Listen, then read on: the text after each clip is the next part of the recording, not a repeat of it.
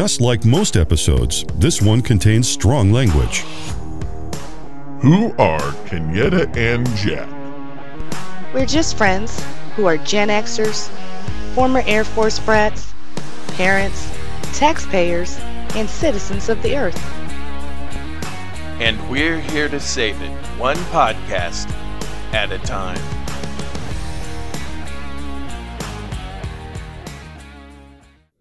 Hello, listening friends.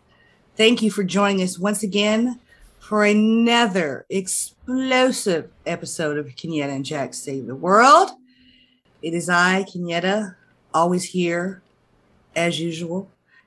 And with me, again, 1,200 miles to the west, is Jack.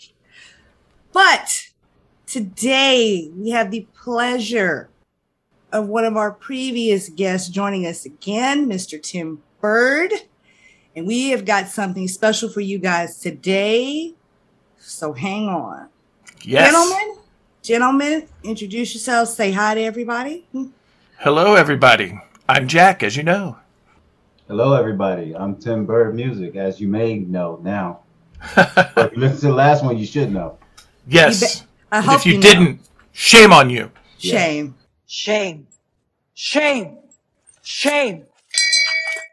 Shame. Shame. Anyway, thanks everybody for joining us today. And like I said, we have something special going on. Um, we are going to delve into a very interesting topic today, and I'm not going to ruin it, but hold on because it's a little bit of an extended journey. And on top of our topic, we're going to do something we have not done before. It's a little bit of movie watching and recapping. So get ready. It's going to be great because I told you it will be. Let's do it. Yes. Uh, well, today, because it is a special presentation, we are not going to have our typical WTFs, but, but we're hoping everybody will be just fine with that. And today, we are going to talk about a specific type of film that started in the early 1970s that was called blaxploitation films. It is obviously an ethic sh- subgenre of sort of exploitation films, but obviously it's combining two words, and the tr- phrase was coined in August of 1972 by Junius Griffin, who was then president of the Beverly Hills Hollywood NAACP branch. And I, I understand sort of when you look at how films got made, you know, back in the day, the studio uh, system was incredibly different.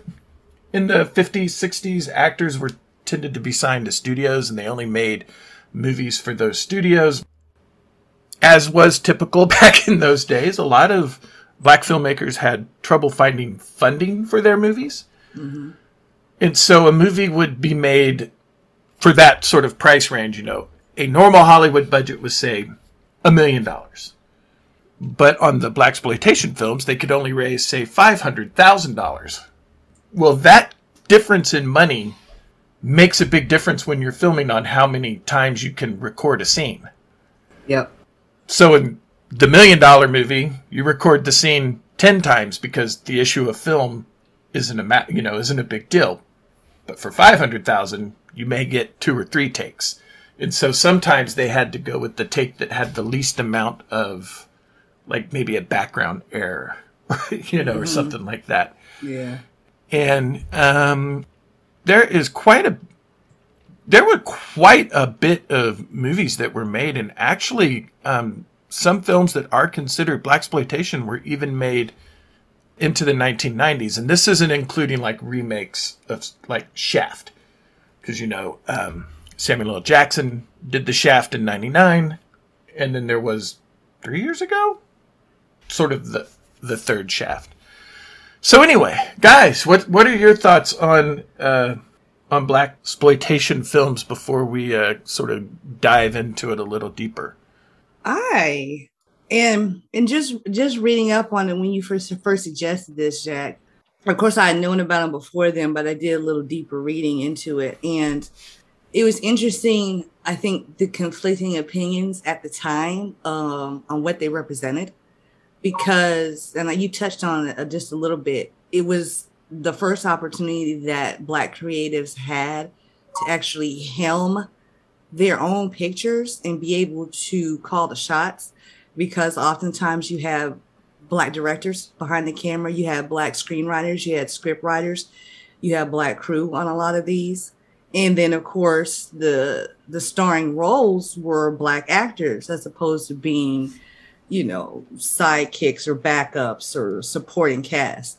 And they got to dictate finally what kind of stories they wanted to be told the controversy i think started coming in with the kind of stories that were being told because a lot of these movies dealt with criminality and portraying those black actors in some kind of criminal enterprise, unfortunately. And those those kinds of movies actually, and I'm thinking of one in particular was Superfly. It was huge, and um, Ron O'Neal played the uh, main protagonist, uh, Priest. He was a pimp and a drug dealer, but the uh, the fact that he was in a position of power you know, no matter how he came about having that power, the fact that he was a character that was in a, in position of power as opposed to how blacks were regularly seen before that time was a big deal in the community. And the criticisms came in that, okay, great, he's in a position of power, but why does he have to be, you know, a criminal? Why does he have to be in this line of business that he's in? And so that was there was two camps really when you think when when it came to talking about these movies at the time that they were coming out in the 70s one camp appreciated the fact that blacks had the power to be able to cast and run and tell the stories they wanted to tell. The others and understandably so had a problem with how black people were being depicted. And it was unfortunately um, a trope of black exploitation films that a lot of characters were quote unquote stereotypically depicted so Yes, yes. I, I read that too as I was doing research. And I'm going to, if everybody's okay with this, play the trailer for Superfly since you just uh, mentioned it. Dear heavens, yes. All right. This dude is bad. And he ain't just fly. He's super fly. Yeah, super fly. When it comes to women, they come to him. But it's still not enough. He wants a big score. A million in cash. Yeah, the big one. This is a chance, and I want to take it. Now. Before I have to kill somebody. Before somebody ices me. What kind of money are we talking about? Uh, Not much. I want his ass out working.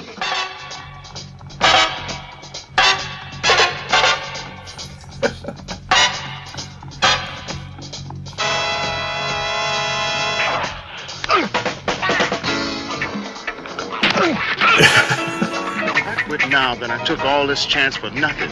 And I go back to being nothing. Working some jive job for chump change day after day. Look, if that's all I'm supposed to do, then they're gonna have to kill me, because that ain't enough. Ain't I clean, bad machine, super cool, super mean, dealing good for the man, super fly. Here I stand, secret stash, heavy bread, baddest bitches in the bed. I'm your pusher man. Can superfly Harlem dude oh. beat the system? He's got a plan to stick it to the man. He's super hood, super high, super dude, super fly.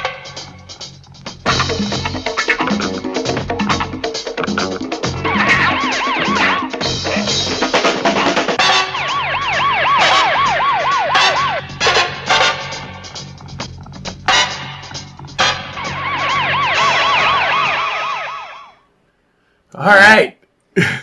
Nice. It was. And I, I gotta say that the soundtrack to Superfly, I wanna say, I think it was Grammy nominated. Um, It was. was yeah, done by the late great Curtis Mayfield. And if you had never listened to that soundtrack, uh, listening friends, you are in for a treat. It has some of the best music ever. Yeah. Period. So It's funny because Curtis Mayfield sounds like well, Pharrell sounds like Curtis Mayfield. But anyway, that's another story. yeah, I, yeah, okay, No, no, yeah. that trailer actually, um, if you really listen to the dialogue, it tells the story of what go what's really going on. Anyway, it especially speaks to what people talking about hip hop. Yep. You know, they, everything that they said, he said in that uh, in that whole thing is it's the lifestyle and the experience that rappers and hip hop artists they speak about in their records. That same exact thing, especially when he said, "I'm not gonna um, go back to, I'm not gonna go to work in a regular regular job. I gotta get this money. I'll Mhm. die doing it." Yep. Right. And 'cause Yeah. sometimes there was no opportunities to be able to come up. Yep. And that was the only way to come up. And if you're in that neighborhood and you're um, you're coming in with a fly outfit and you're coming in with a nice car and they never seen you working at a 7-Eleven, you're going to pick to be that guy. Yeah. So, yeah, that's exactly how that ends up happening. Yep. Yeah, definitely. I mean, I completely understand when guy walks in, you're like, wait a minute, that guy has the cash. Yeah. Yes. I'm busting my butt for minimum wage. I wanted, I want what that guy has. So yeah, I mean, it was a very seductive scenario for a lot of people in those Yeah. neighborhoods. It- and to a point, it still is.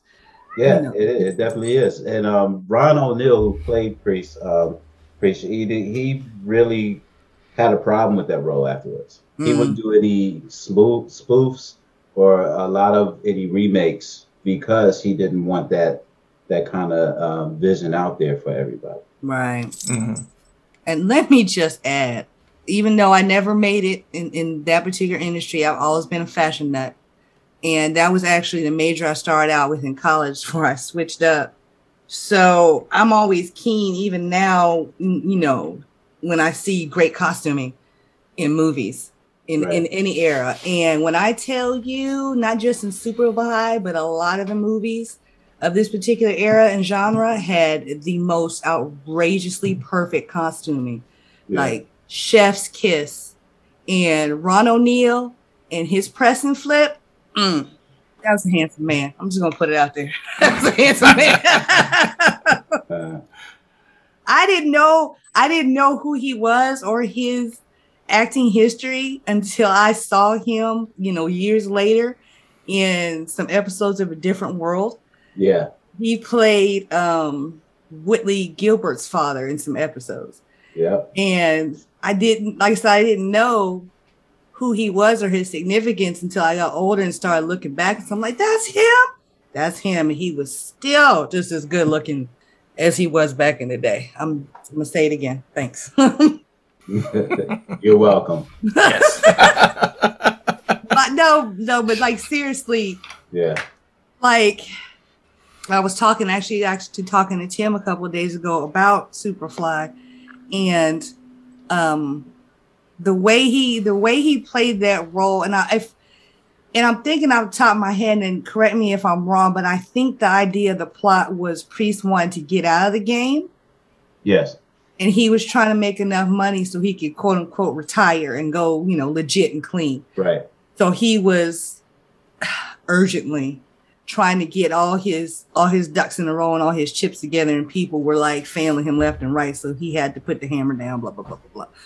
So there was there was something to it in that he no longer wanted to do what he was doing, but you know the way they they you know they depicted how he did it obviously caused some issues obviously Yeah. for him which i didn't know right. the message didn't get across. That particular message didn't Right. get across. Yeah, Right. it- it's that common Hollywood theme of one last score, one last job, and then I'm gonna, Yeah, I'm gonna Yeah. sell off into the sunset and drink margaritas. that was the same thing with Carlito's way. Same, same. Oh, yeah. concept. he wanted to get Yeah. out. yep Yeah.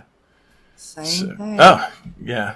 Um, one of the sort of cool things that I, re- uh, as I was going through and doing some research, is there were over 200 movies that are considered black exploitation films, and every sort of subtype was covered. There was crime, like with Foxy Brown, action, martial arts, Three the Hard Way. And I think a lot of times those are kind of the movies that everybody thinks about when they think about this genre. Right. But there was also westerns and horror, which we're going to discuss later, comedy, nostalgia, coming of age movies, and even some musicals. Yeah. And um, I was surprised. Yeah. Yeah. Yeah, because um me and me and Tim were talking about that too. And we were kind of curious as to how they categorize some of these movies as, as black exploitation.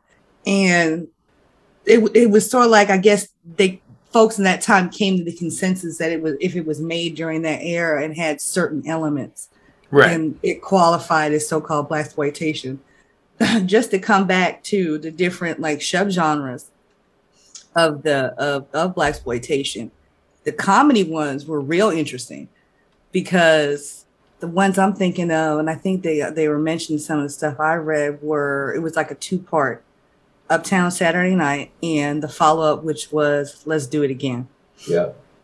with um Sidney Poitier and Bill Cosby. I'm not going there about Bill Cosby, but I He will was in the movie. He was in the movie. That's it.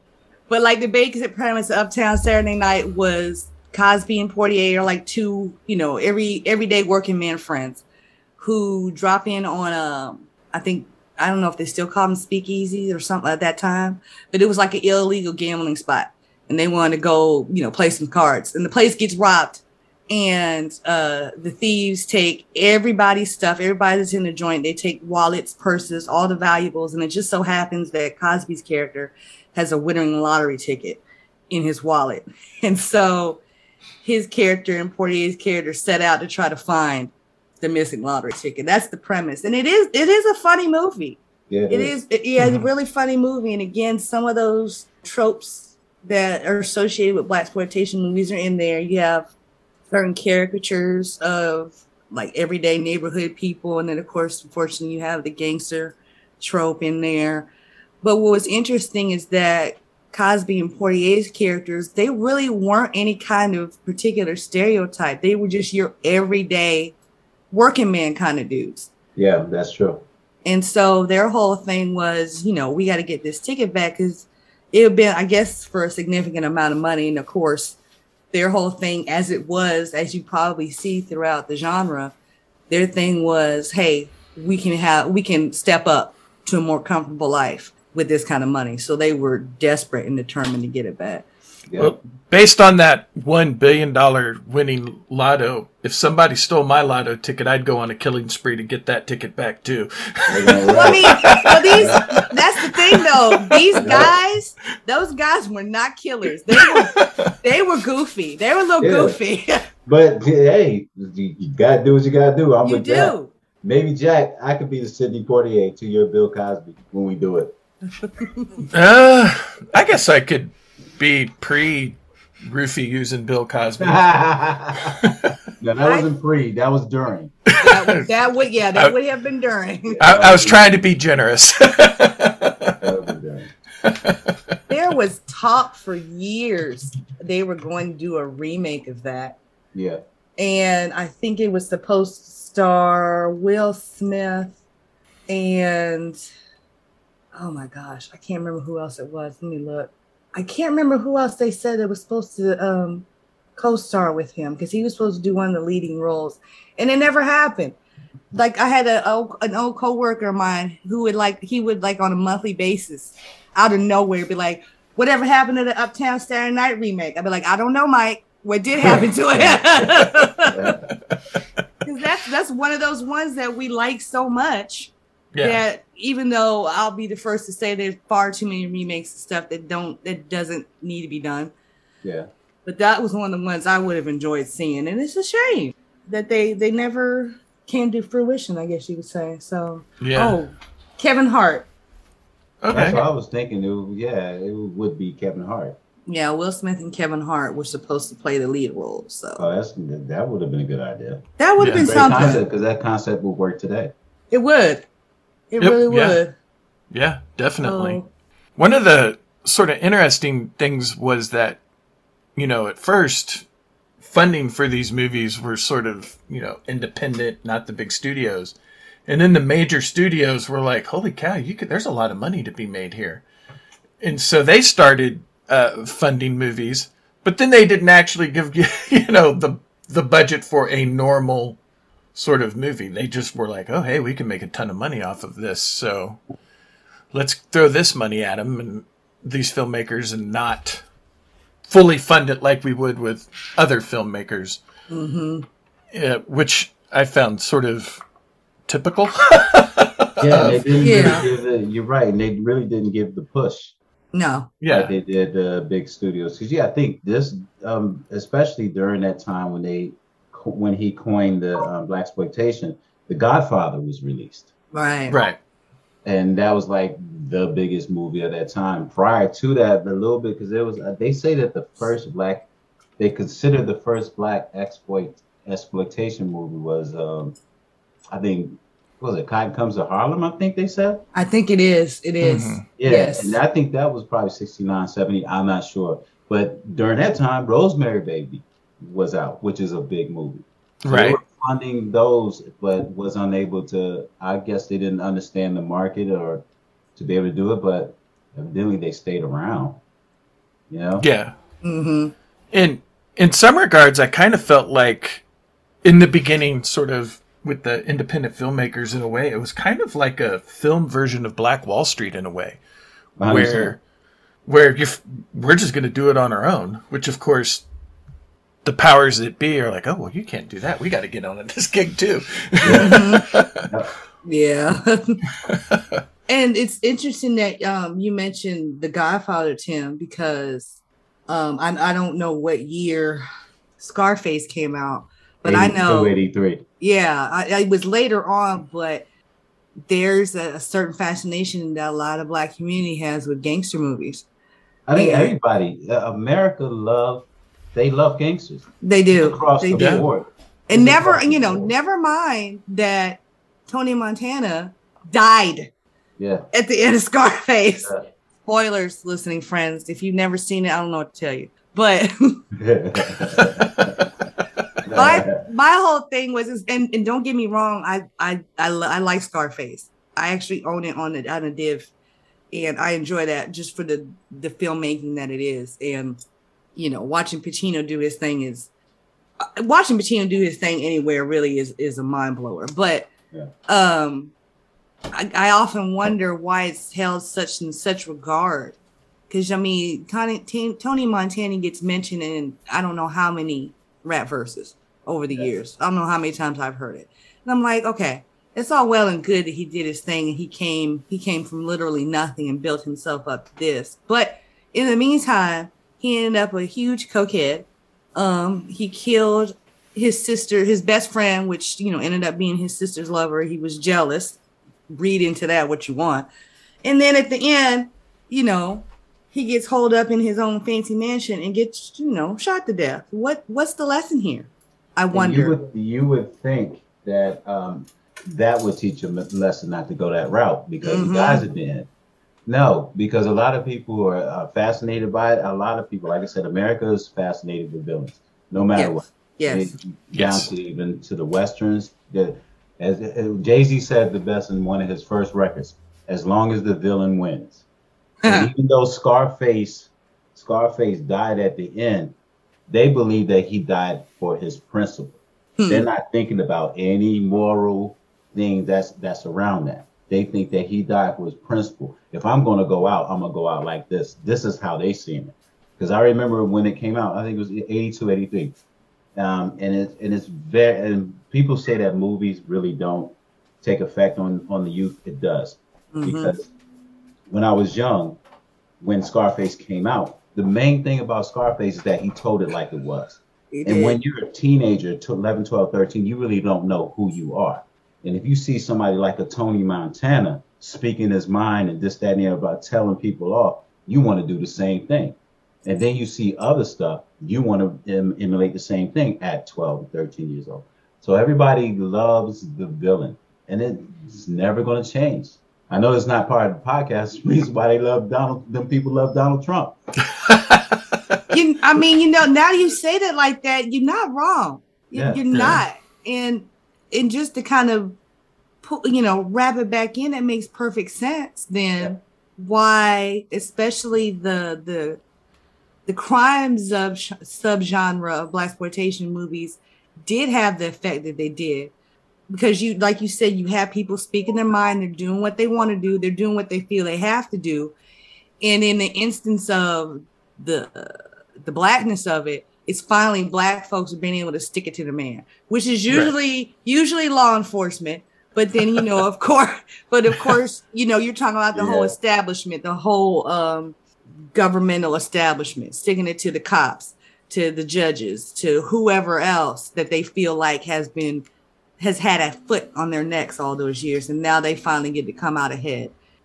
The fact that you know the methods by which they do it that was the questionable part but they did it and i, I guess i'm thinking that makes absolute sense what you're saying tim they they they said what they wanted to say they did what they wanted to did and they did what they felt they had to do And to piggyback on your idea that people love a good villain, what is one of the biggest complaints about the early Marvel Cinematic Universe films? Is that a lot of times the villains were lacking in terms of, I guess, awesomeness.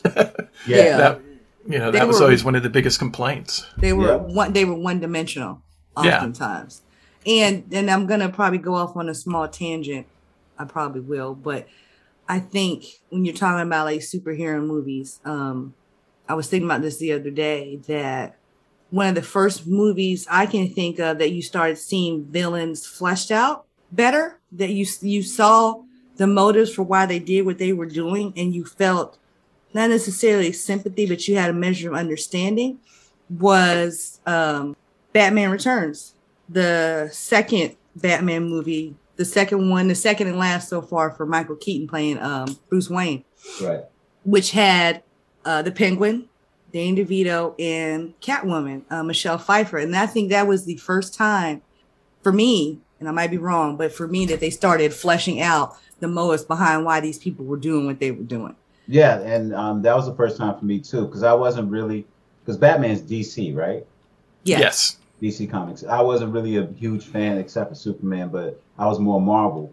Mhm. But I never read the comic books. But that you're right, that was the first time where you got to see the background of why they do what they do, and that that makes a lot of sense. hmm And I'm thinking that related to to this particular genre, I think a lot of people when they saw these movies, no matter what the basis was, they may have started seeing themselves in those positions. Like, okay, I get it.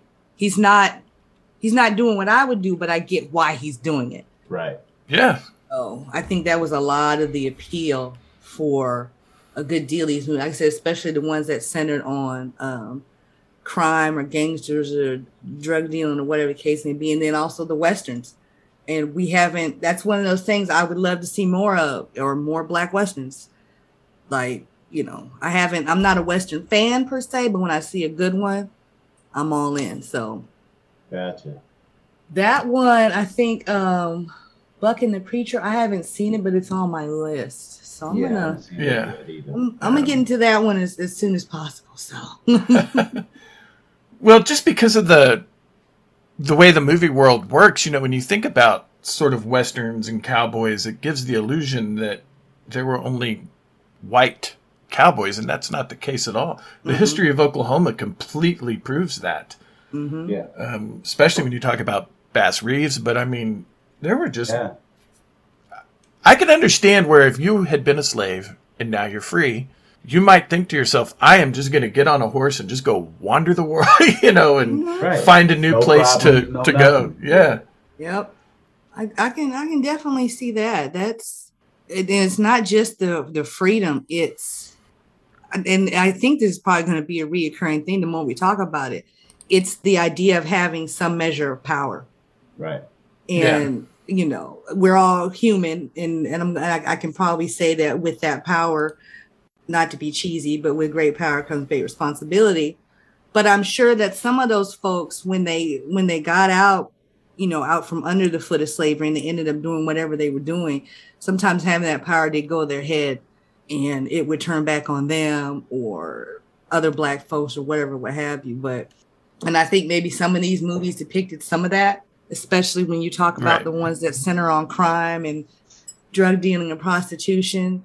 You know, they were trying to get ahead, but at what cost? You know, at the expense of other black people. So there's there's something to be said about those parts of it, definitely. And I want to make a disclaimer: not all white people are bad. That's one, that's, you I'm saying? I just want to get that point across because I mean, a lot of people, and just like they do with black with black people, not all black people are bad. Everybody is everybody. Mm-hmm. And I just want to make that disclaimer that we're cool with people. Just even if you're different as far as your views, speak on it. Let's have a dialogue. Now back to the show. Yes. Thank you. we interrupt this podcast for a special message. Thank you. Yes. Thought of that. I, I concur, most definitely. Yeah. Well, I was going to ask sorry. you guys want to hear. Uh, I found a website that has the what they considered the top ten black exploitation actors. Would you like for me to uh, read this top ten list? Yes, there's some solid names on it. Uh, It has to be, yes. All right, coming in at number 10. But in terms of names, he's number one. Who is also in Blackula, and that would be Thalmus Rasulala. That is a, he played the Van Helsing character. Mhm. And I hope I did not uh, butcher the last name too poorly, because I am a firm believer in trying to always pronounce somebody's name correctly. But not only was he in Blackula, he was also in the movie Cornbread, Earl and Me, Bucktown, and Adios Amigos. And then he was in uh, Pam Grier's. Lo- he was Pam Grier's lover in 1975's Oh, Friday yeah. Foster. Look at that. You triggered Tim. Look at Yes. this. But I think that's part of that's one of the reasons why why I really wanted to be an adult in that era. I was just born during the era. But go ahead. Um, sadly, he died at the age of 51. This doesn't explain why, but that was that was a solid number 10. I can't argue with that one. No. And uh, let's see. Oh, he was also in 1988's cop thriller with mega bastard Steven Seagal, Above the Law. He Mega played his boss. Yeah, uh, Steven Seagal is not a not a not a good man. Yeah, There I just watched a documentary on him yesterday. he is not a good man. They I- I- he's a liar too. Yeah. Yeah. There, well, I think it was the New York Post, New York Times did a story about him, and they were talking about all of the allegations of sexual assaults that he has done on film sets, and it was it was worded as the number is too high for us to even count or tabulate. that Just, whoa. just, just so you know, I'm going to add the word mega bastard to my to my vocabulary. That's what they said, mega bastard. I like that. Now, do. Thal- Thalmus, the guy, the actor Thomas you just got finished talking about, he was also a, the father every now and then on What's Happening, the TV show Oh. in the 70s. he What's sure Happening? was. Oh my gosh! Wow, He was Roger's father. that's Ah, that's that's also cool. that is. Yeah. And he also was in uh, Roots, Yeah. and and apparently he guest starred on Star I Trek: The Next Generation. That's what I was getting ready to say. Roots. Everybody, Yeah. everybody Yeah, that my, was my acting folks, back my parents were in Roots. I think Yeah. they were Everybody had a, had a spot in roots. white and black. Everybody was. in there. Everybody. Right. Mike Brady was in there. Mike Brady was a slave owner. Yeah, Ah. and the, yeah, I'm talking about not Mike Brady, Brady fans. I'm just saying the person who played, uh, what's his name, Reed, something. Yeah, One who played the father on the Brady Bunch, who played Mike Brady. He He sure played a was. character in um, Roots. He sure was. Yeah, so I just wanted to make sure I wanted to clear it up and be like, oh my god, Mike Brady is a racist. No, nobody said that. Another disclaimer. right. okay, coming in at number nine, Marlene Clark. Yes. She was in films such as Night of the Cobra, Night of the Cobra Woman. Sorry, Slaughter, Black Mamba, Uh, I'm going to assume that that is not about Kobe Bryant. well, that's what the name came from, Black Mamba. Yep. and then uh, she was in Ganja and Hess, Oh. and where she became a horror icon. And um, She was beautiful. yes, Another reason why I would wish I was an adult in the seventies. coming in at number eight, um, we actually are going to uh, talk about another film that he was in a little later on, and that would be former football player Jim Brown. Yeah. and he uh, started out his acting career with like Gene Hackman and Lee Marvin and Burt Reynolds. Uh, but then he had a career all his own with the successful film character Slaughter, which was some movies where he played an ex Green Beret who takes on the mob and crooked government agents. See, the man. Mhm. It's always about the man. yeah. and let's see. He was also in Black Gun, Three the Hard Way, One Down, Two to Go, and the spaghetti western Take a Hard Ride. I don't know if you guys have heard of is a film that came out maybe a year or so ago, directed by uh, Regina King, who I love. One Night in Miami. Oh yeah, yeah, with um, Malcolm Malcolm X and um, Martin Luther King and who was the third one?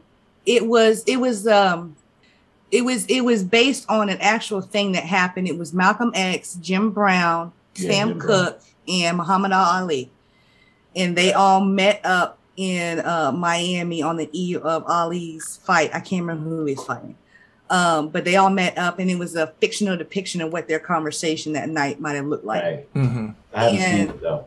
It's excellent. And the actor that plays Jim Brown, he was just getting started in his movie career. He was talking about transitioning out from football at that point. He was talking about how worried he was about not being able to make it in the movies. He was he was unsure of himself.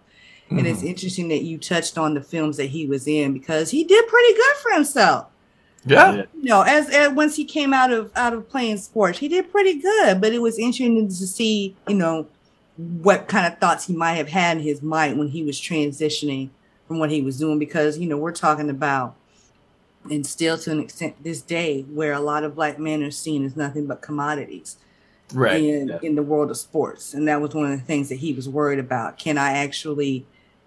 Are people going to take me seriously enough to, for me to be able to not do this anymore and to switch over and start making movies? So that's interesting. You bring him up. hmm Yeah.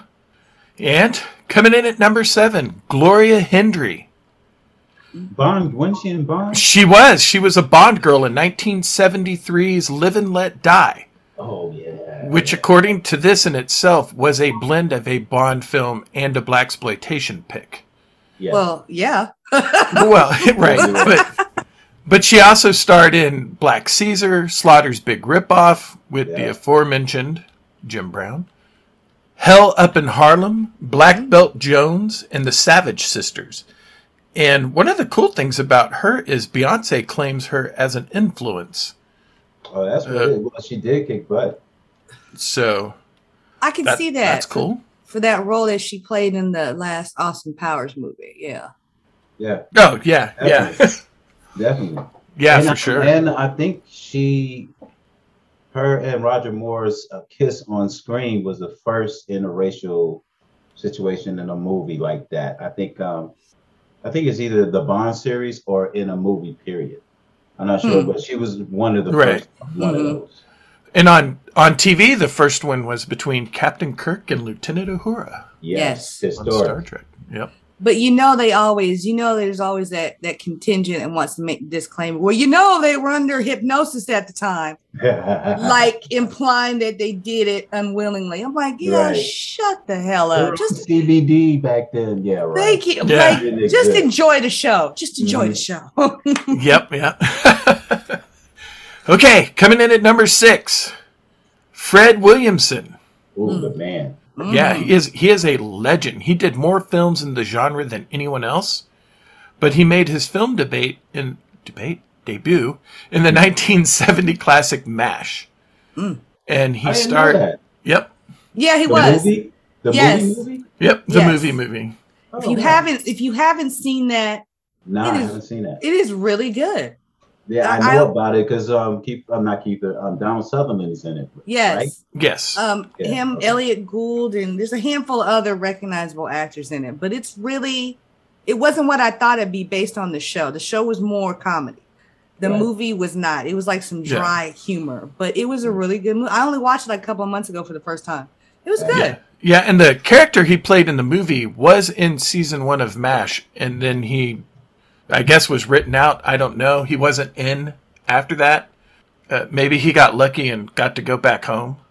Ah, yeah, yeah, especially yeah. Yeah, but he was also in Black Caesar, Hell Up in Harlem, Three the Hard Way, another film called Boss.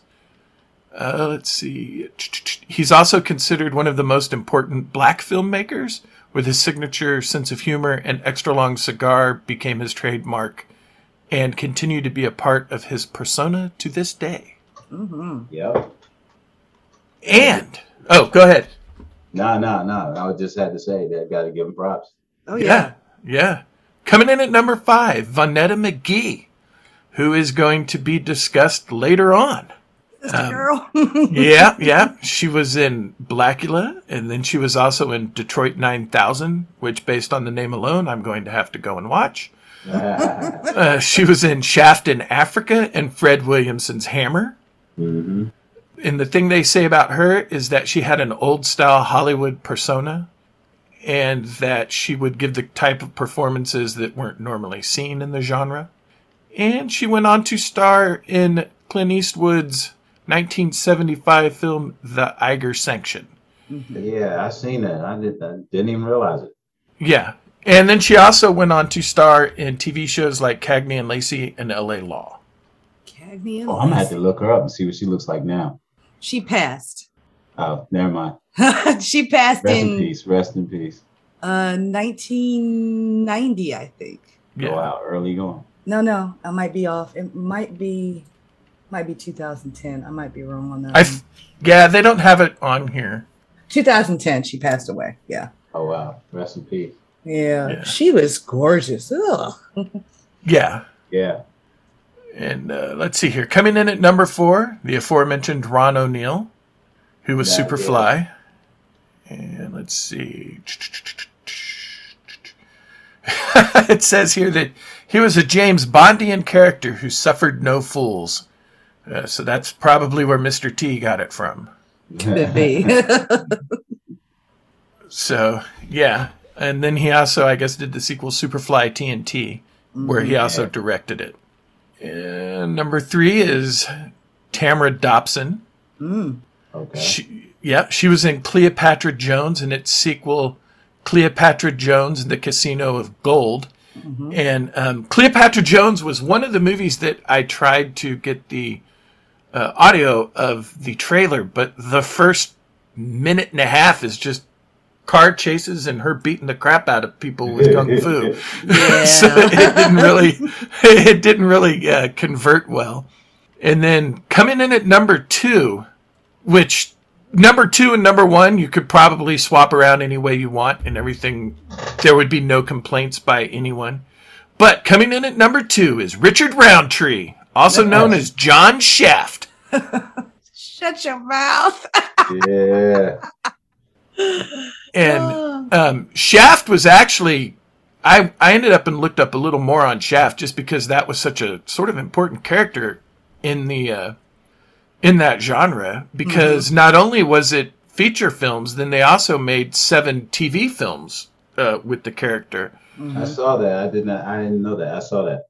Yeah, which is which is pretty cool. The feature films are Shaft, followed by Shaft's Big Score, Shaft in Africa, and then the 2000 film Shaft with Samuel L. Jackson, and then the 2019. That's what it was from earlier.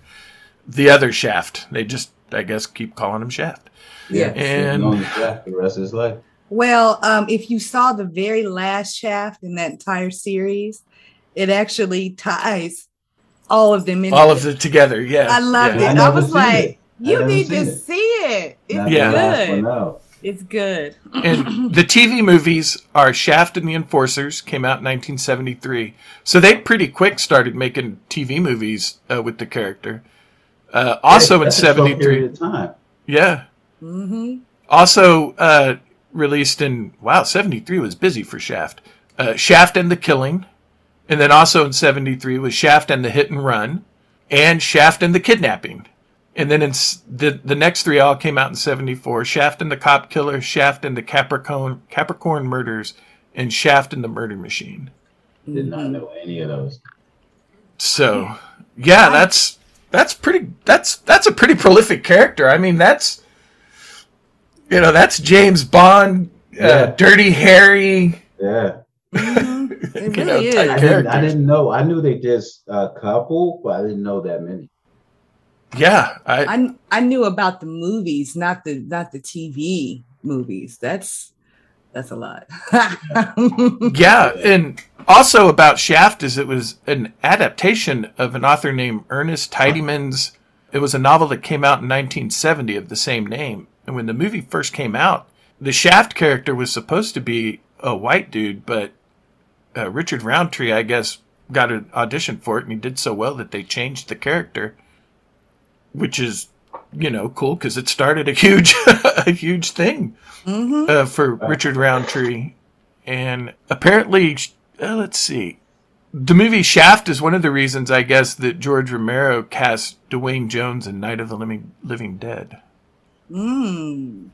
Is Mm. sort of what is what this thing says. I don't know Oh, if that's true or not, but It, I think there may be something to it because I read Romero allegedly didn't consider the fact that um, he was black. He just wanted the best actor for the role.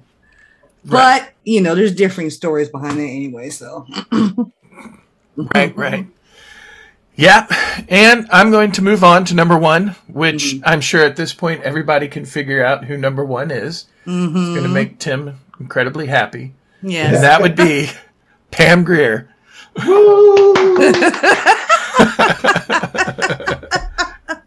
She still looks good to this day. she does. Yeah. She does. Mhm. She starred in Coffee, Friday Foster, The Big Bird Cage, and the, her crowning jewel, Foxy Brown. And she was also, you know, a pretty big uh, icon for Quentin Tarantino. Mhm. And when he made his homage to the genre with Jackie Brown, she, of course, was in that. And it kind of started a, a film resurgence for her because she wasn't really doing a whole lot before that. And then after that, she was all of a sudden in a bunch of stuff, which is really cool Mhm. when, when people's careers can be extended like that. She um she was one of the supporting roles on the L Word. Yeah. Uh, Yeah. that was that was a pretty good show. But she played um the sister of Jennifer Jennifer Beals' character. I remember that she was good in that. But yeah, Pam Grier, get out. yeah. Yeah. I mean, And Samuel L. Jackson's nowhere in the list. uh, no. I was wondering because look, Samuel L. Jackson's been in almost every movie that ever comes out, and you forget that he was in it. I I I want to say I don't know how true it is now, but I read a couple years ago that he had been in more movies than any working actor Yeah. currently alive. And he also holds the record for being in the movies that have made the most money. That's yes. cool. But when you think about it, Star Wars, the MCU, Yep. Jurassic Park. yep. He is not. He's not a joke. He is not a joke. He is literally one of the hardest working working men in Hollywood. Yeah. Yeah. James So he- Brown, an actor. Yes, he does not look like he about to slow down anytime soon. Nope, I nope, he is not, and I don't blame him. And the cool thing about Samuel L. Jackson is in his contract, he always has something that he gets a certain amount of ti- time off to play golf, mm. Yeah. and that something on his costume with his character, something has to be purple. oh wow. Yeah, interesting. That's why Mace Windu's lightsaber is purple in Star Wars because he has that. Well, he asked George Lucas, and George Lucas at first was like, "No," and then he thought about it. He's like, "Yeah, no, yeah, we'll make it purple." Oh wow. I mean, this That's is power. Samuel L. We talking about. Give him what he wants. Dang. right? Yeah. but I think I think probably the fact that Samuel's been in every kind of genre movie you Yeah. can possibly think of. Yeah. You, ca- you can't you can't pin him down to one genre. You really And can't. people No, forget that no, he was in. People forget that he was in Goodfellas. Yeah, yeah, he sure was. Yeah. I, I Yeah. hate what I hate what happened to him, Yeah, but I that's what oversleeping will get you. But yeah, he's he's iconic, and I I cheered when I found out he had won the um, lifetime achievement award at the Oscars. Mhm. Yep, yeah, yeah. you So know, those and all the the. ten. Okay, that makes sense. hmm Yeah, I think that was a pretty good list. And like I said, you can't go wrong with one or two. You could flip them. I don't think it matters either way. hmm I would I say would the say- Shaft movies probably have a more lasting cultural impact overall. Yeah, majority Then- of people would know Shaft over a lot of um, Pam Grier's movies. Yeah. But I But yeah, so you can interchange it, but I'm keeping her at number one. She's mine. of course, she's, she's your number one, Yeah. and two and three, and yeah, and ten. I wanted to say though, um, talking about Shaft. No, I'm not quoting the line. I'm not. Uh, That the at least the first one was directed by Gordon Parks, who Yes. was a an iconic and prolific photographer um, before he went into directing. And I don't know if you guys are familiar with some of the pictures that he's that he's done. One of the better one known ones is um, he took a tour to segregated areas in America and did a film, I mean, a, a photography series. One of those pictures is the one that you see where it's um, a young woman, she's maybe in her 20s or 30s, dressed up real nice in one of those fit 1950s Philly skirts, heels on. She's got a little a little girl with her, and they're standing out front of the side, looks like a theater. And the sign above them, they're staying in front of the whites only entrance. And the you can see the sign right behind them, and they're turned away from the um The away sign. from the, yeah, away from the the building. And that's one of his more famous pictures. Wow. And mhm.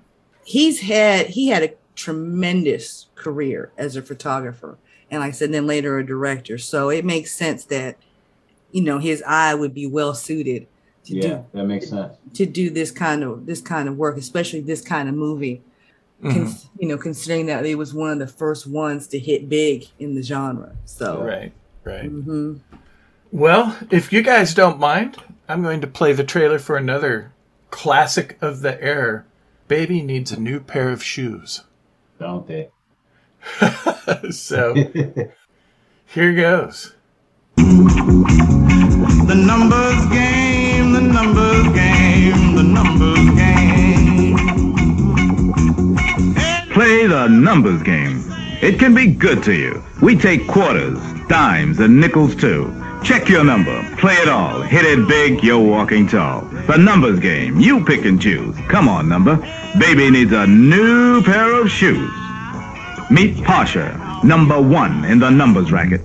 Numbers is my business, and I want to be left alone to do it. The contract is out on you. The order came from Chicago, not from me, understand? Call them and get them to give me 30 days to liquidate. The mob doesn't give anybody 30 days.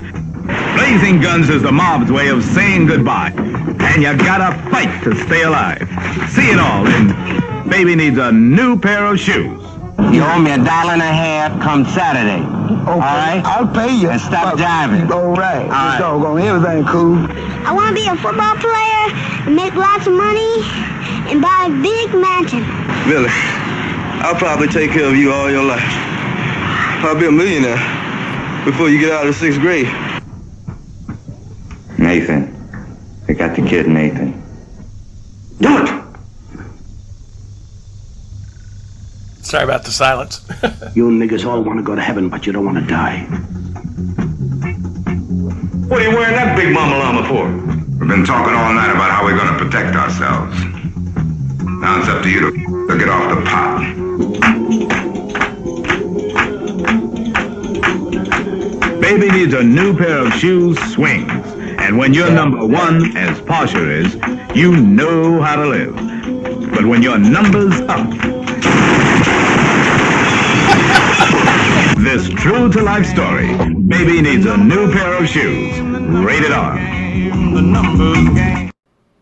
Okay. That's going on my list immediately. I gotta see that one. I know. I never even heard of that movie. Be real with you. I haven't either, but I'm gonna go find it. That's what I'm gonna do.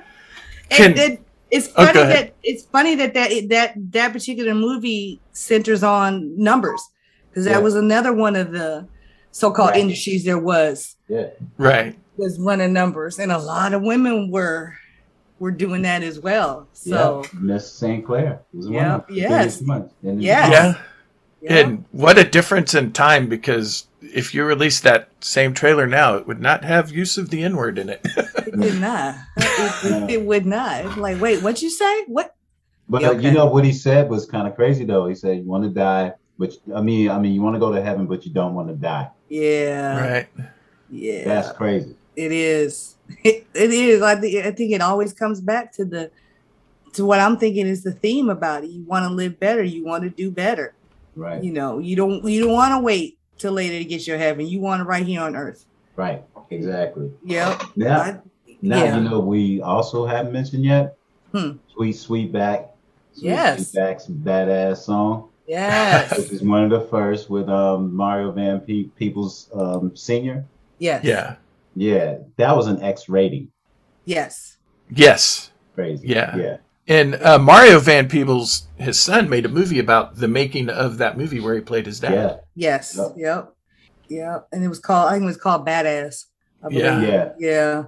But yeah, Melvin Van Peebles, shoot, that was a handsome man too. I'm trying to tell you. but uh, the, he was one of the, the big ones. I think they consider, like you- like you mentioned earlier, Tim. Can they consider Cotton Comes to Harlem the the first of the genre? But Right. Sweet Sweetback and um, Shaft, those were two of the the bigger ones that came out after it. So Right. Those those are the bigger ones. And I said Mhm. Mario Van Peebles Senior. No, Melvin. My Melvin. Right, Melvin. Yes. Yeah, yeah, Melvin. I want Yeah. to clarify myself. Yeah, I just thought about that. But yeah. Yeah. Yeah. And there's one actor, though, that wasn't in that top 10 list that we need to discuss, and that is Bernie Casey. Ah, I love it. Yeah, he uh, was born in Wyco, West Virginia, but grew up in Columbus, Ohio. And the thing about Bernie Casey that most people don't realize is that he played football Mhm. and he went to Bowling Green State University and helped the ni- the team in 1959 win the small college national championship and he earned all-American status and he was also a finalist for the US Olympic trials but it doesn't say which sport oh there it is high hurdles and he was the ninth overall selection in the 1961 NFL draft and he was drafted by the San Francisco 49ers Yeah. and he played six with the Niners and two years with the Los Angeles Rams. But the most interesting thing about Bernie Casey is he preferred to do art, and the only reason he played in the NFL was to make enough money to do art. nice. yeah, football football was just something to fall back on. That's all. yeah, it, I, I think that's kind of cool. He's like, yeah, I'd rather paint, but I got to have money so I can paint. So I guess I'll just play football. Why not? Um, yeah, and he began his acting career in Guns of the Magnificent Seven, which was the sequel to The Magnificent 7 Um, he played opposite Jim Brown in the crime dramas Tick Tick Tick and Black Gun. He played the leading role in the 72, 1972 science fiction TV film Gargoyles. And he was the love interest in Cleopatra Jones, Yeah. the first one Yep. and he went on. He was in Brian's Song and the TV show Harris and Company. Uh, let's see. He was also in the Burt Reynolds film Sharky's Machine. he yeah. was in Rent a Cop. He was also in Revenge of the Nerds, as you'll Mhm. recall. He played Yep. the uh, the head of the fraternity that came to visit. Hilarious. I'm weak. I'm just, Yeah, he was a he was a naval officer in Mega Bastard Steven Seagal's film Under Siege. You just go keep throwing it out there. Well, I mean, he is. I mean, I mean, we've we've already yeah, we've already confirmed that it's true, so that's fine. uh, yeah, he was uh, the high school history teacher, Mr. Ryan, in Bill and Ted's Excellent Adventure. Yeah. And then a film that we are going to get on here in a second because we're going to go to sort of something that happened later on, which was the spoofing of black exploitation films that occurred, where he was in one of the greatest spoof films of all time. I'm gonna get you, sucker. Yep. Which also starred Jim Brown. yes, it did. and that is a, a classic, hilarious movie. And when we go to part two of this, there is a scene in there that is completely taken almost shot for shot from Blacula. I don't know if you guys noticed it or not. But I'm going to play the trailer for I'm Gonna Get You Sucker. Once again, just so everybody can get a hang on sort of that genre, uh, type of film, but it's a more modern trailer. So the trailer is a little uh, more used to what we're, uh, or more like a trailer we're used to hearing today, because trailers are definitely different than in the early 70s. Oh, definitely. So here we go.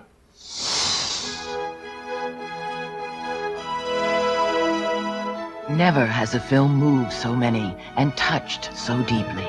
United Artists is proud to present I Am Going to Get You, Sucker, a captivating story. Yo, baby, hold it. That ain't it.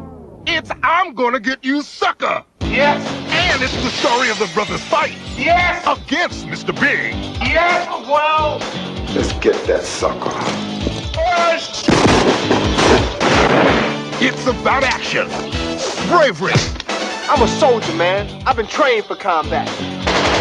Let's do it! Romance. 12 inches. And danger. If y'all step on my bunny, I'll kill both of you. I'm gonna get you, sucker. Let's get that sucker. It's the good guys against the bad guys. Oh, how come their guns are so much bigger than ours? It's a balance thing. I don't know. Good girls against the bad guys. You must got the devil in you. No. And it's bad guys against the bad guys. Now you boys can leave either through the window or the stairs. We gonna take the stairs. We'll take the stairs. I'm gonna get you, sucker. You know what I mean, brother? Well, actually, I don't. You know, I didn't grow up around blacks. Now, I grew up in the suburbs. My dad was a lawyer, my mom was a doctor, and all my friends were white. Chump. I'm gonna get you, sucker. No. It's got passion, pumps, rhythm, and soul. Preach, brother! Who are these guys? It's my theme music. Every good hero should have some. I'm gonna get you sucker. Dirty. Don't say that. I'm gonna get you, sucker. Even if you can't say it, you got to see it. I got you, sucker. Hilarious. Oh my gosh. Oh, since you brought that up, I want to I want to touch brief touchly yeah, briefly touch on another actor that was also in the genre and happens to be in Sucker, Antonio Fargas. That's right. Yes. Fish guy. Yes, and he had quite a few supporting roles during the blaxploitation era. Um, he's Huggy Bear. He played Huggy Bear. Huggy Bear and Starsky and Hutch. Yep. Um, he was in Shaft, Cleopatra Jones, uh, uh, across 110th Street, yeah. Foxy Brown, uh, Cornbread Earl and Me, Car Wash. Yeah. Yeah. And then, of course, he had um, the role here in Sucker, which, if you've seen it, you know about him. Yeah, all those years spent in prison, he comes out uh, and it comes out dressing like the seventies. His shoes had the goldfish in them. yes. Listen, Yes. I had a coworker, the same one that used to question why there wasn't an Uptown Saturday Night remake out yet. We used to do Halloween um, costume, and one year he came he came dressed up in that entire get up, including the shoes with the fake fish in it. That's We awesome. Died. He had it down pat. It was hilarious. It was hilarious. That movie had one of the greatest flashback scenes though with that character when he was like, "I was pimp of the year." Yeah. and, and then they go back and it's like a Miss America style contest. Yes. And he gets up and he does his poem and he's like, My bitch better have my money through mm-hmm. rain, That's- sleet, or snow. Not My bitch my better have my money. That's one thing I damn surely do know. not some, not half, but all. Oh. If she don't, I'm gonna put my foot in her. Genius. But here, but here's the thing, and I know y'all know this. Dave Chappelle straight ripped that Yeah, of course. in one of his episodes, and that was funny as I don't know what. Yeah. Yeah. Yes. So you can see, like, in even stuff you know that we see in relatively recent times, you can see the influence of these kinds of tropes and stereotypes keep trickling in, and it's it's played mostly for laughs now. But Yeah, and, and with I'm Gonna Get You Sucker, I, I know what's funny about it is that they paid attention to the genre and made fun of it. yep, You know what I Every mean? They made fun of it because I'm pretty sure the people who was watching back then saw the same thing. Mhm. You know what Yeah. I mean? They just had the nerve to make a movie, a whole spoof on it. It's sort of like Airplane. Love Airplane. yes, So Yeah. I love I'm gonna get you sucker, especially when um Bernie Casey says, "How does he go to the bathroom with all that shit on? With all the yeah. dude guys, the dude guys from Gold Chains. For those who don't know, oh yeah, He OGs. he overgolded. yeah, OG. So, yeah. yeah, at least So- ten pounds of gold on him Yeah, laying so keep in mind, everybody, it's a spoof movie. That's the reason why this guy OGs over golds on gold chains. They find his Yeah. body. And Bernie Casey, I, I just don't know how in the hell is he go go to the bathroom with all that shit on? Shit on. and then they had the uh what was it? The Hood Olympics.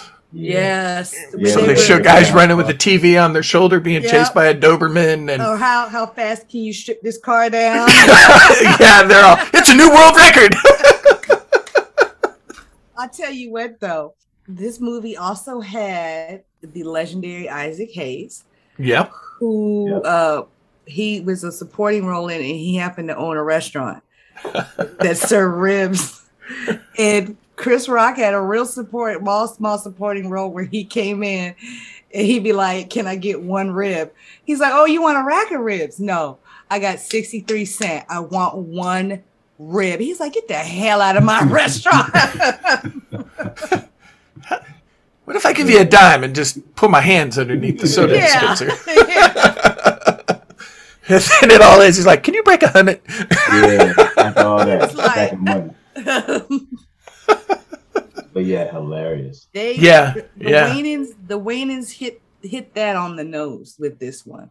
Yeah. How they spoofed it, and but it was still, you know, you have you have movies that you know you have spoof movies that do a horrible job, and Yeah, they make fun of whatever it is they're spoofing. This one did, but it was still enjoyable. You still like a lot of people I know can sit there and quote this movie, you know, line for line, like you know me. So right.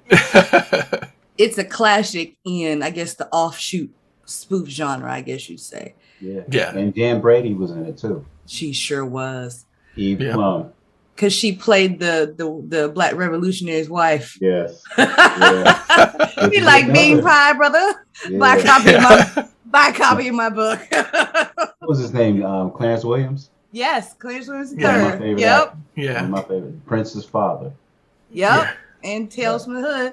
yeah. So there is one more film that I'm going to talk about here in a second, but I'm going to name some of the Hollywood films that were influenced or have characters influenced by that whole genre. Uh, the aforementioned Jackie Brown with Pam Grier, Undercover Brother in 2002, Yeah. Austin Powers and Goldmember, which is uh, the Beyonce character of Foxy Cleopatra, which completely combined, you know, the name of two characters from different movies. But it also play, or it also has on here that Reservoir Dogs has elements from that.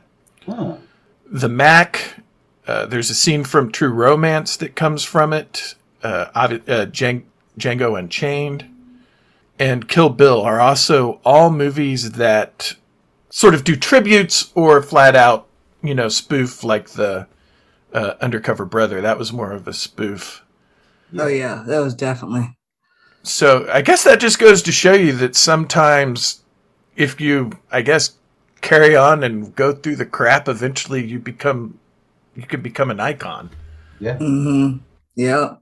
And Yeah. while and I'm not here to say that all these movies were great because just like with any genre, you have some really good ones and you have some that are duds. And then you have some that get in there under the umbrella or or, or and end up being complete dog shit. Right. Yeah. Case in point, Mandingo. Hated it. Yeah. I hated everything about it. And it wasn't just because it was a bad movie, it was just a bad approach because some some movies do their best to try to be sincere with the material and they just fail at it. Right. I don't think anybody involved with that shit n- thought that that was actually going to be good. And it was directed by a big time director. It was Dino De La, um, was it? Dino? De Laurentiis, Yes. the the parent of Food Network star Giada De Laurentiis. Horrible. The movie was horrible. Wasn't William H. Gacy in that? Or some Who? whatever his name is, the actor, the Caucasian actor, um, William F. Gate. What's his name? Mm, He was in one of them. It was his first acting job. It was one of those blaxploitation. I think it was, but it was a black movie. And I wonder if it was that. might have been.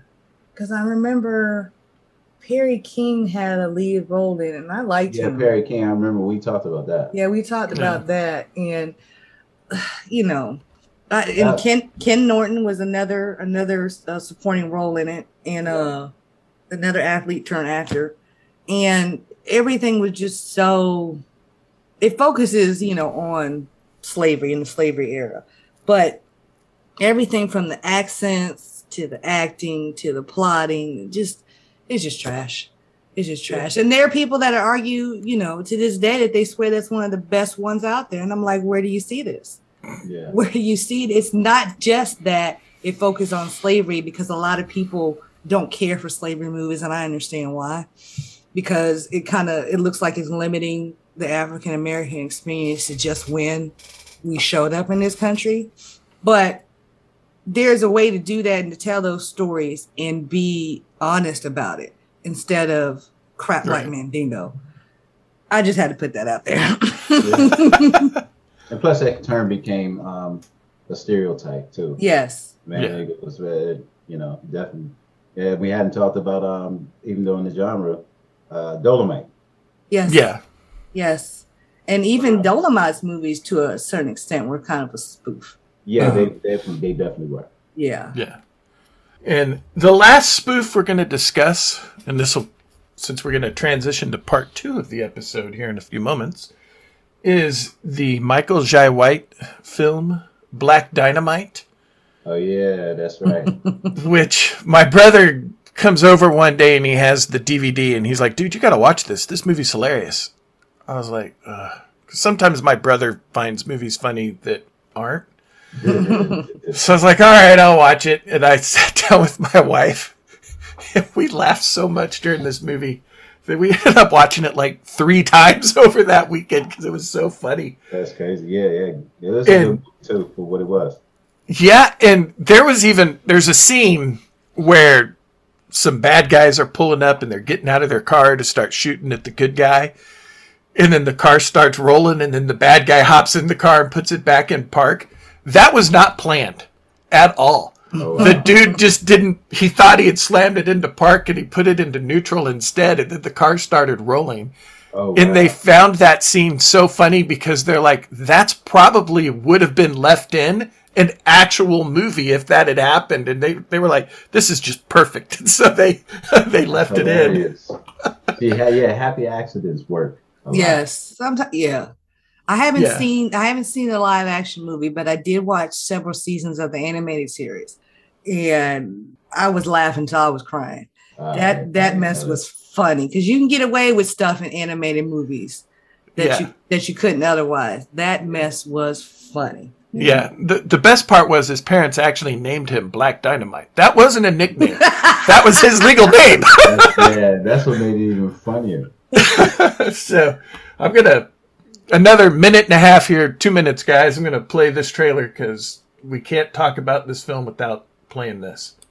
Oh, All you suckers gather round. There's a brand new movie coming to town. So get on up and check the scene of the smoothest, baddest mother to ever hit the big screen. Main man, Black Dynamite. He's super cool and he know kung fu. Drives a $5,000 car and wears a $100 suit. You're so righteous. This is also true. And when it comes to the ladies, he's out of sight. Uh, let me guess. You one of these brothers think you can get by on a wink and a smile, huh? What about the smile? I am smiling. Black Dynamite. Never in the history of the game has there been such devastation. The CIA needs Black Dynamite now more than ever. We need you, Black Dynamite, now more than ever. I thought I told you hunkies from the CIA that Black Dynamite was out of the game. And he's better than Shaft, Superfly, and the Mack put together. But when the mob kills his brother Your death will not go unavenged. and put the dope on the street, It's my nephew Bucky. He OD'd. he's back in the game and he's playing for keeps. Dynamite! Dynamite! I'm declaring war on anybody who sells drugs in our community. But Black Dynamite, I sell drugs to the community. He killed my best dealer. So if you crave satisfaction, then dig this action. Guaranteed to put your ass in traction. Black, black, stack, attack, and mac. Backtrack, slapjack, boot black, flashback, ram sack, jam pack, and still coming back. You see where I'm coming from, you jive mother. Black Dynamite, starring all-star running back Ferrante Jones, fashion model Tambula Takar, William T. Michelson, Ronnie Sinatra, Little Tiny Tibbs, Junebug, Bo Willie Peter, and me, that bad bullhorn. Black Dynamite, still the cinema phonic quadro vision, rated R. Love it. Love it. Oh man. Yeah, I think uh, one of the characters in that movie has the great nickname of creamed corn.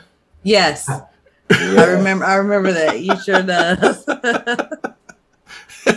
And of course, who the uh, the bad guy ends up being at the very end of it is funny, hilarious, and believable. Yeah, that was a hilarious movie. I, I uh, I need to put that on the list too. I don't know why I have not seen that because I sat through Undercover Brother twice. So why have I not watched Black Dynamite yet? I think don't Black. Dynamite was better than the Undercover Brother. And I, I agree with you. I, I there were certain parts of Undercover Brother that just they tickle me to this day. Like this the scene where they were putting him through training to go infiltrate the whites. and they try to make him eat mayonnaise on his sandwich. Yeah. yeah. and then they had Dave Chappelle in there playing the uh the Hotep, you know, black nationalist, and he was just as goofy as anything. But he would always pop up with some one-liner crap, and he had the little the little knit cap on, wearing the black the black leather jacket. Like I'm like, stop it, just Hilarious. it was funny. That was funny, but I'm I'm putting that one on my list because I like Michael Jai White. He's pretty good. Yeah, yeah. But yeah, I, I can appreciate like I said, I can appreciate a spoof if you do it right. If you're and, and like I, I guess that's probably why I'm not in filmmaking. There's a fine line between making it good and making it just crap. And a lot of though a lot of spoofs don't do the job very well. But you know, movies like Sucker and apparently Black Dynamite are really, really good at. Undercover Brother was so so. There was some there were some spots in there. That's one of the so so ones. But I will mention, while not necessarily a spoof, it did involve some elements of the kind of tropes that were seen during blaxploitation movies, and it's Hollywood Shuffle, Yeah. Which Oh, yeah. is uh, Robert Townsend's first movie. Oh, yeah. Um, he wrote, directed, and starred, and he paid for that movie out of his pocket. Yeah. That's how determined he was to make that movie. And it's about Robert Townsend plays an up and coming actor, um, you know, trying to make it big. And something that his, I think it's his grandmom, was his grandmom that he lived with. She would always, she would always tell him, you know, there's work at the post office. He's like, nah, nah, nah. I'm gonna make it big in Hollywood. I'm gonna break out and I'm gonna do this, that, and the third. But he kept running into were offers for roles that were all these stereotypical tropes, like Yeah. mm, gangsters and and pimps and butlers. So there's a little, and he would like do, you know, the, the movie had a storyline, but he would do like little, like little bits during the movie. And one of them was called Black Acting School. So the the yeah, that's right.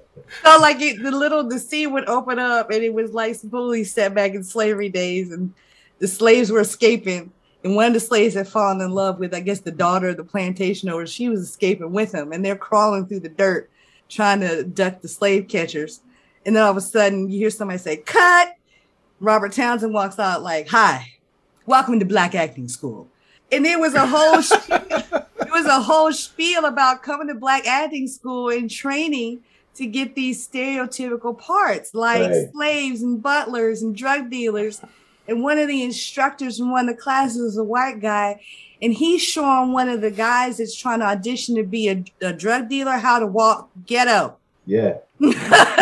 You know what's you know what's you know what's genius about that? hmm That was so smart to do that because especially with the acting school, Yes. because it's a wonder. Is there acting school? Because we're only getting these kind of jobs. Yes. So that was smart for Robert Townsend and Keenen Ivory Wayans was a part of that too. Yes. For them to come up with that concept Mm-hmm. to make it make sense why we're only getting these roles. Maybe there's a school for it. yeah. And that, that was exactly the point. Why do we always get off these roles? Why are these roles always played the same way? yeah. And that was a clever way to explain that.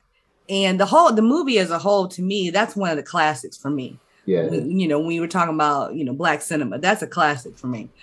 But that that particular scene right there with the black and they even had like a little jingle, "Black Acting School," and it was, it is like call now. We take all major credit cards. And Yeah. hilarious.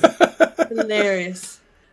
But that's one of the ones that kind of addresses you know in, a- in a, in a tongue-in-cheek kind of way those kind of tropes that we were that we were seeing during that era. That's so Yeah. i, I want to Yeah. put that one up in there. It's kind of like an That was a good offshoot it was. I, I just for the movie Yeah. that it is i think it was. Well, as you were talking, I thought of two television characters that probably owe their existence to the blaxploitation genre, and that would be one of the greatest DJs of all time, Venus Flytrap from WKRP in Cincinnati, Oh, yeah. played by Tim Reid. Yeah. Because if you go back and look at the TV show, his character is completely a fish out of water for everything else. But Tim Reid absolutely played that character brilliantly. Yeah. yep Brilliantly. tim reid is a he's a top-notch actor for real He's a genius. I think Yes. he lives in Virginia though. are they still here I'm not sure. because you know they had the very- studio here Yeah. Yeah, Yeah. very talented, very talented. yeah Yeah, he definitely is. Of the Venus Fly, Flytrap, he didn't play it as um, shucking and jiving as they called it back in the day. mm-hmm Right. You know what I'm saying? He really played it.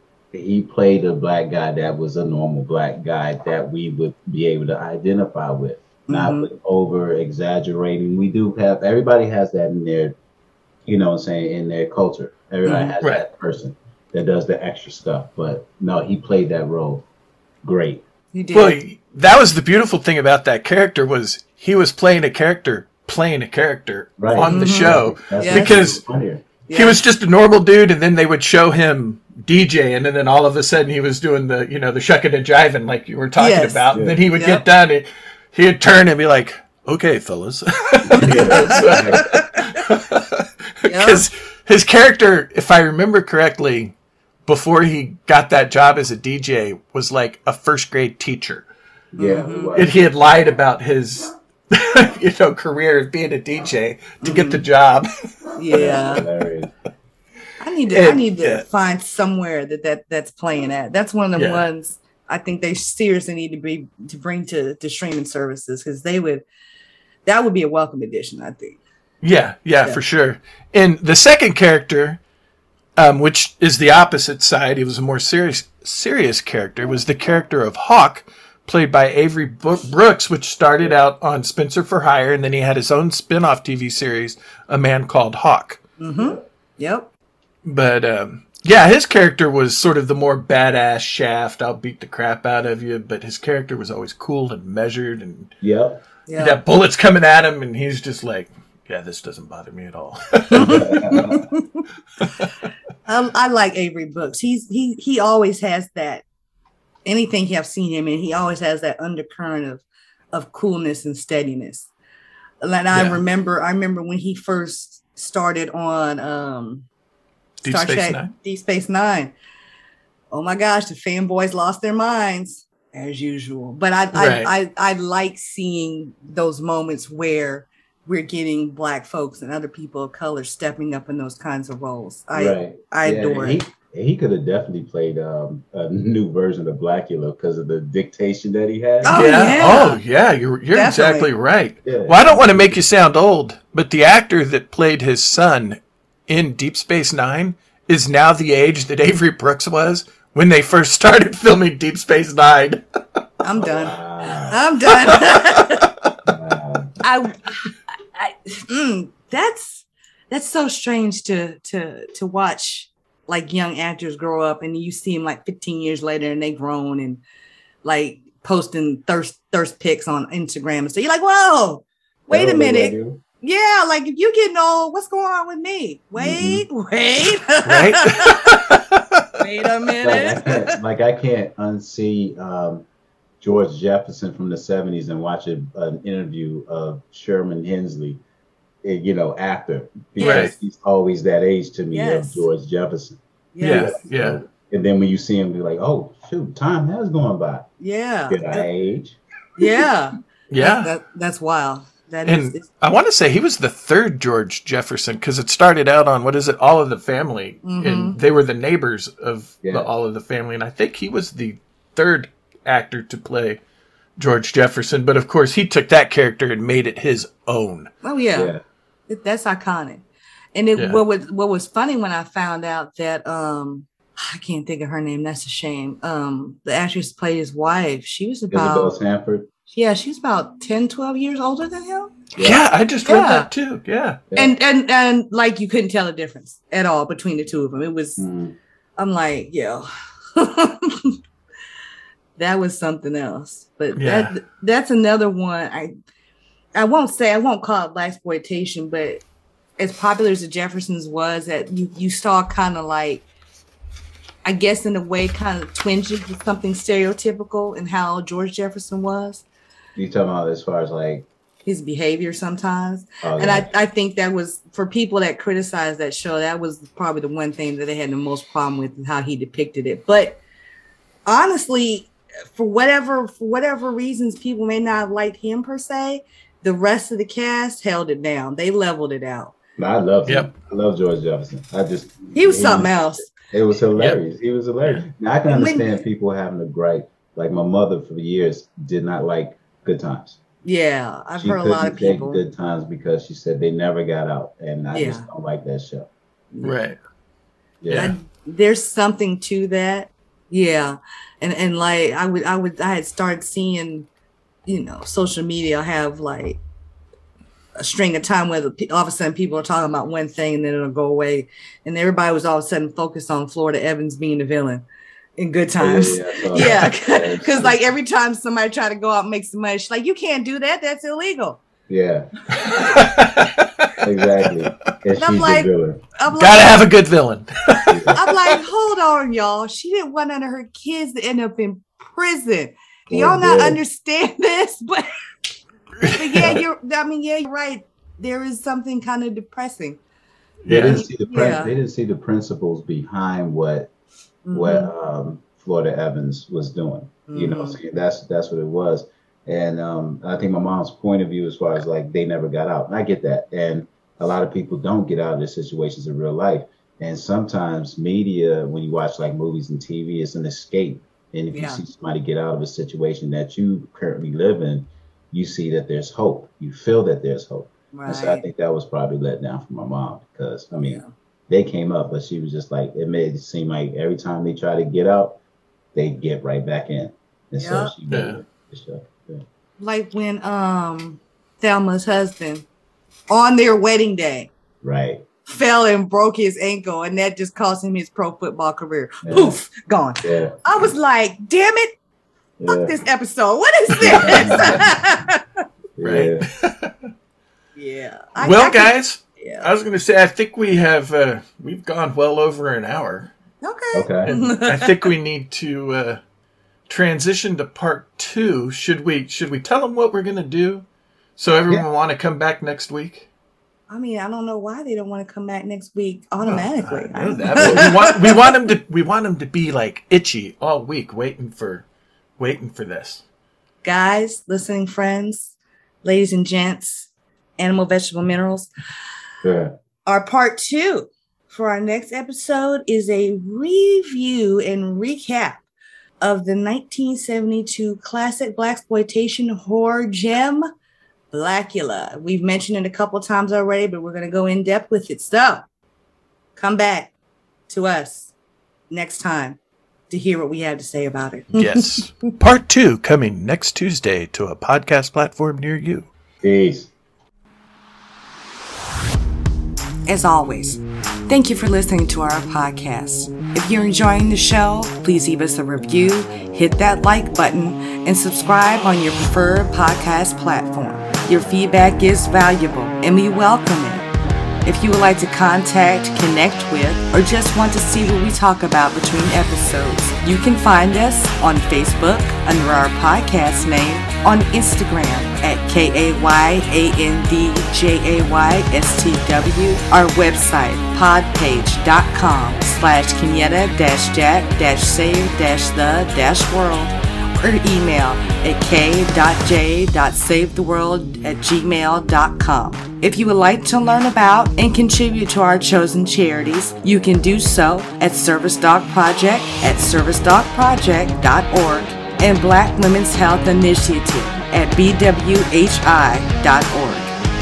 Kenyetta and Jack Save the World is a product of Hyper Focus Podcasts.